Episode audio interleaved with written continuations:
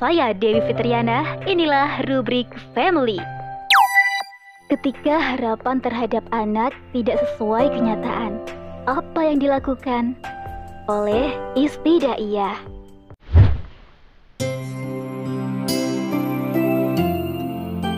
Sesungguhnya hartamu dan anak-anakmu hanyalah cobaan bagimu, dan di sisi Allah pahala yang besar.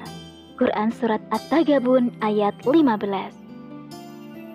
Bunda, dari ayat tersebut kita bisa mengambil banyak hikmah dengan keberadaan amanah yang berupa anak. Mempunyai buah hati yang qurratu a'yun dan tumbuh menjadi pribadi yang kuat, pejuang yang tangguh, serta kukuh dalam berdakwah adalah harapan semua orang tua ya. Dapat dipastikan semua orang tua mempunyai harapan besar kepada anaknya. Di antaranya berharap supaya anaknya menjadi penerus perjuangan dalam menegakkan hukum-hukum Allah Subhanahu wa ta'ala. Saya tahu tidak ada orang tua yang menghendaki anaknya jatuh pada perbuatan yang sia-sia. Semua punya cita-cita terhadap masa depan anaknya. Misalnya orang tua yang sudah terbiasa terlibat dalam aktivitas dakwah, pasti juga ingin anaknya menekuni jalan dakwah yang sama, bahkan dengan kualitas yang lebih baik. Ya, semua orang tua juga menghendaki masa depan anaknya lebih baik, secara kepribadian atau saksia, maupun secara materi atau media. Hal ini sangat manusiawi ya bunda, karena orang tua memang dituntut untuk selalu bertanggung jawab atas amanah mendidik anak-anaknya. Namun pada kenyataannya orang tua sering berhadapan dengan kenyataan yang tidak sesuai dengan harapan.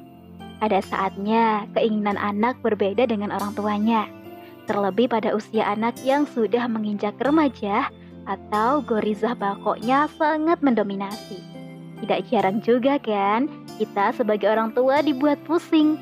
Misalnya, masalah memilih kegiatan atau organisasi, teman, dan memilih lembaga pendidikan sampai pada masalah penampilan.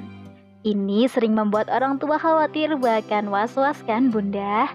Apalagi saat ini kehidupan sekuler kapitalis membawa tantangan tersendiri dalam mendidik anak. Era digital yang begitu cepat sangat berpengaruh terhadap pola pikir anak. Kondisi kehidupan yang dihadapi anak semakin kompleks dan berat. Gaya hidup yang ditawarkan dari sistem kapitalis sekuler juga membuat anak-anak lebih rentan untuk tertarik pada kemewahan dan kesenangan semu daripada memikirkan idealisme yang berat. Bunda, saat menghadapi kenyataan ini, seringkali kita sebagai orang tua terjebak dalam perkara perselisihan dengan anak yang membuat hubungan menjadi renggang, atau bahkan terkadang untuk menghindari perselisihan atau konflik, banyak orang tua yang membebaskan keinginan anak dengan alasan agar potensinya melejit. Namun, alih-alih anak menjadi baik, justru ini menjadi kesempatan anak untuk menyenangkan ambisinya yang bisa menjauhkan dari koridor syariat. Untuk itulah bunda, dibutuhkan panduan untuk mendudukkan harapan orang tua dengan kondisi anak saat ini. Orang tua harus menyiapkan beberapa hal agar harapannya bisa sejalan dengan kondisi anak. Butuh pemahaman dari orang tua agar tidak kehilangan momentum dalam mendidik anak akibat dari perselisihan yang sering terjadi, atau kekecewaan yang mendalam akibat apa yang diharapkan tidak sesuai dengan kenyataan ya. Nah, tantangan dalam mendidik anak dari hari ke hari memang semakin berat ya bunda. Ketika sistem sudah tidak lagi berpihak pada fitrah orang tua dan anak, maka tanggung jawab itu akan berada di pundak kita. Kita harus tetap berusaha semaksimal mungkin untuk menyelamatkan anak-anak kita dari bahaya yang selalu mengintainya. Orang tua harus pandai memilih dan memilah mana harapan yang baku atau harus terwujud, dan tidak baku atau tidak harus terwujud karena alasan tertentu. Pemilahan ini haruslah tetap bersandarkan pada hukum syariat. Ini sangat diperlukan ya, agar kita tidak terjebak pada aktivitas yang sia-sia dan menghabiskan energi. Kebijakan dalam memilih skala prioritas ini akan mengurangi konflik yang terjadi ketika anak dan orang tua saling berkomunikasi. Karena anak mempunyai kondisi dan potensi yang berbeda-beda, ia akan tumbuh dan berkembang sesuai dengan potensi, lingkungan, dan zaman yang berbeda dengan kita. Orang tua perlu mengarahkan agar anak tetap berada dalam koridor syariat. Ya, misalnya, harapan yang baku itu adalah ketika kita ingin menjadikan anak kita sebagai pengemban dakwah atau orang faqih yang paham dalam agama. Harapan inilah Bunda yang harusnya mendapat porsi lebih karena menuntut prioritas yang harus didahulukan. Sementara skala yang tidak baku, misalnya masalah anak nanti akan berprofesi sebagai apa dan contoh lain sebagainya. Nah, Bunda, selain menentukan skala prioritas tentang harapan kita kepada anak, satu hal yang tidak kalah penting adalah menanamkan standar untuk anak dalam menentukan sebuah pilihan. Anak harus dididik sejak dini agar mempunyai standar yang benar dalam berbuat dan memilih apapun. Pertama, standar akidah. Artinya, apapun dan keinginan anak dan orang tua haruslah satu perkara yang tidak menjauhkan dari keimanan. Harus ditanamkan dalam diri anak segala perkara yang dipilih adalah perkara yang bisa menguatkan keimanan kita kepada Allah. Kedua, menjaga ketaatan kepada Allah dan Rasul-Nya. Artinya, menjadikan Al-Quran dan As-Sunnah sebagai pedoman dalam hidupnya. Karena dalam menentukan prioritas amal haruslah mengikuti hukum syariat. Misalnya, yang namanya kewajiban tidak boleh ditinggalkan, harus diutamakan daripada yang sunnah, apalagi mubah. Dan meninggalkan yang makruh dan yang haram adalah satu keharusan yang harus dilakukan bersama-sama.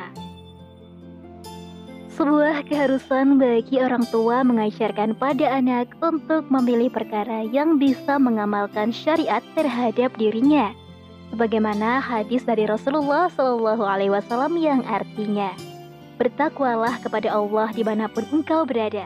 Hadis riwayat Ahmad dan At-Tirmizi. Ketiga, memantapkan diri menjadi manusia mulia di sisi Allah Subhanahu wa ta'ala. Salah satu hal yang menjadikan manusia mulia di sisi Allah adalah menjadikan diri kita dan anak kita berada dalam barisan orang-orang yang mengemban dakwah Islam. Arahkan anak untuk selalu beramar ma'ruf dan menyeru kepada kebenaran Islam, sebagaimana yang termaktub dalam Al-Quran Surat Ali Imran ayat seratus empat. Dan hendaklah di antara kamu ada segolongan orang yang menyeru kepada kebajikan, menyuruh atau berbuat yang ma'ruf, dan mencegah dari yang mungkar. Dan merekalah orang-orang yang beruntung. Dan untuk mewujudkan kenyataan yang seindah harapan terhadap anak-anak kita memang bukan perkara yang mudah. Apalagi Bunda, tidak bisa dipungkiri kalau sistem juga lebih banyak berperan dalam mewujudkannya, ya kan? Namun selama sistemnya masih rusak seperti saat ini, maka tugas kita adalah harus menyiapkan diri kita menjadi orang tua teladan ya, sehingga paling tidak kenyataan tidak terlalu jauh dari harapan. Dalam kehidupan rumah tangga, perilaku anak tidak akan jauh dari perilaku orang tua. Karena orang tualah lingkungan terdekat yang akan memberi warna terhadap anak-anaknya. Sehingga orang tua harus memberikan keteladanan sebaik mungkin sejak dini ya, agar muncul idealisme dalam diri anak. Keteladanan orang tua juga akan menjadi spirit bagi anak dalam mewujudkan harapannya. Apalagi ketika didukung dengan cara komunikasi yang baik, maka segala perkara bisa didudukkan pada tempatnya. Dengan komunikasi yang menyenangkan, anak akan menjadikan orang tuanya tempat ternyaman menyampaikan segala persoalannya. Bunda, satu faktor terpenting agar anak bisa sesuai dengan harapan adalah terletak pada kekuatan doa dan rasa sabar orang tuanya. Menyerahkan segala urusan hanya kepada Allah, berusaha sabar atas segala yang telah menjadi jatah takdir kita, karena tidak semua orang bisa mendapat jatah anak yang penurut dan patuh. Perlu usaha lebih untuk membimbing dan mendidiknya. Dan inilah sejatinya letak pahala itu berada. Masya Allah. Setelah kita berusaha sekuat tenaga mencurahkan segala usaha untuk mendidik anak kita, selanjutnya biar Allah yang menjaga anak kita. Karena Allah adalah sebaik-baik penjaga. Tugas kita hanya yakin pasti akan ada kebaikan yang Allah berikan untuk anak kita ya Bunda. Baik itu kebaikan di dunia atau di akhirat kelak.